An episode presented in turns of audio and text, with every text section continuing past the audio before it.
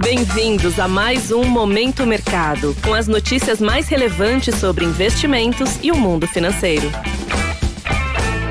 Muito bom dia para você ligado no Momento Mercado. Eu sou a Paloma Galvão e bora para mais um episódio desse podcast que te informa e te atualiza sobre o mercado financeiro. Hoje vou falar sobre o fechamento do dia 13 de dezembro, quarta-feira.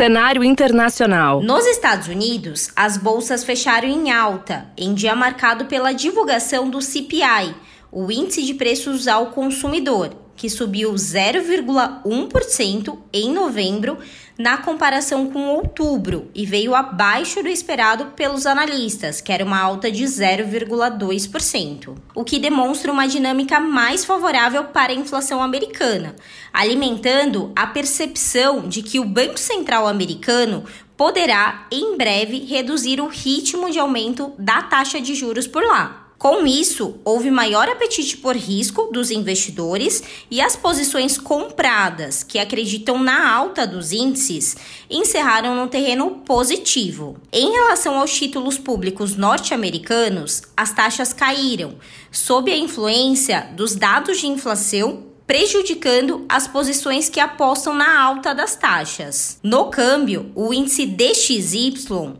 que mede o desempenho do dólar frente a uma cesta de moedas fortes, caiu 1,09%.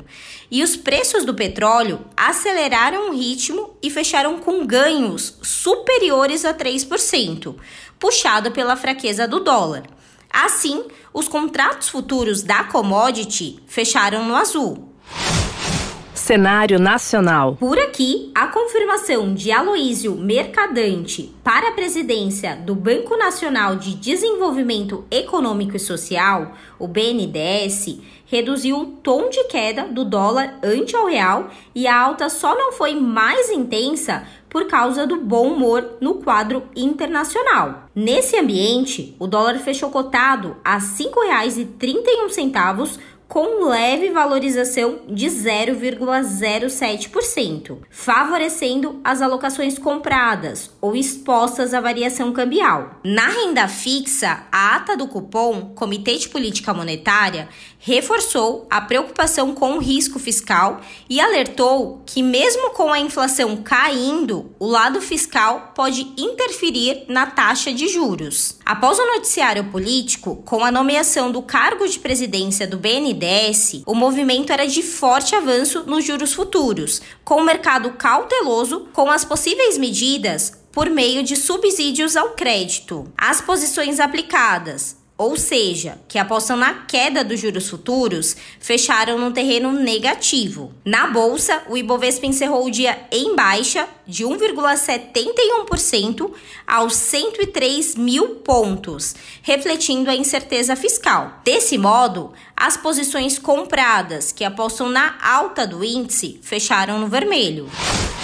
Pontos de atenção. A agenda do dia traz a divulgação da decisão de política monetária pelo Banco Central americano e logo em seguida o discurso do presidente da instituição. Internamente, será conhecido o Índice de Atividade Econômica do Banco Central, referente ao mês de outubro. Sobre os mercados, agora pela manhã, as bolsas asiáticas fecharam majoritariamente em alta, aguardando a divulgação de dados da agenda americana na data de hoje. Na Europa, os índices operam em baixa e em Nova York, os mercados estão levemente no azul, após o quadro positivo de ontem. Desta forma, termina o Momento Mercado de hoje. Agradeço a sua audiência, um excelente dia, bons negócios e até a próxima. Valeu!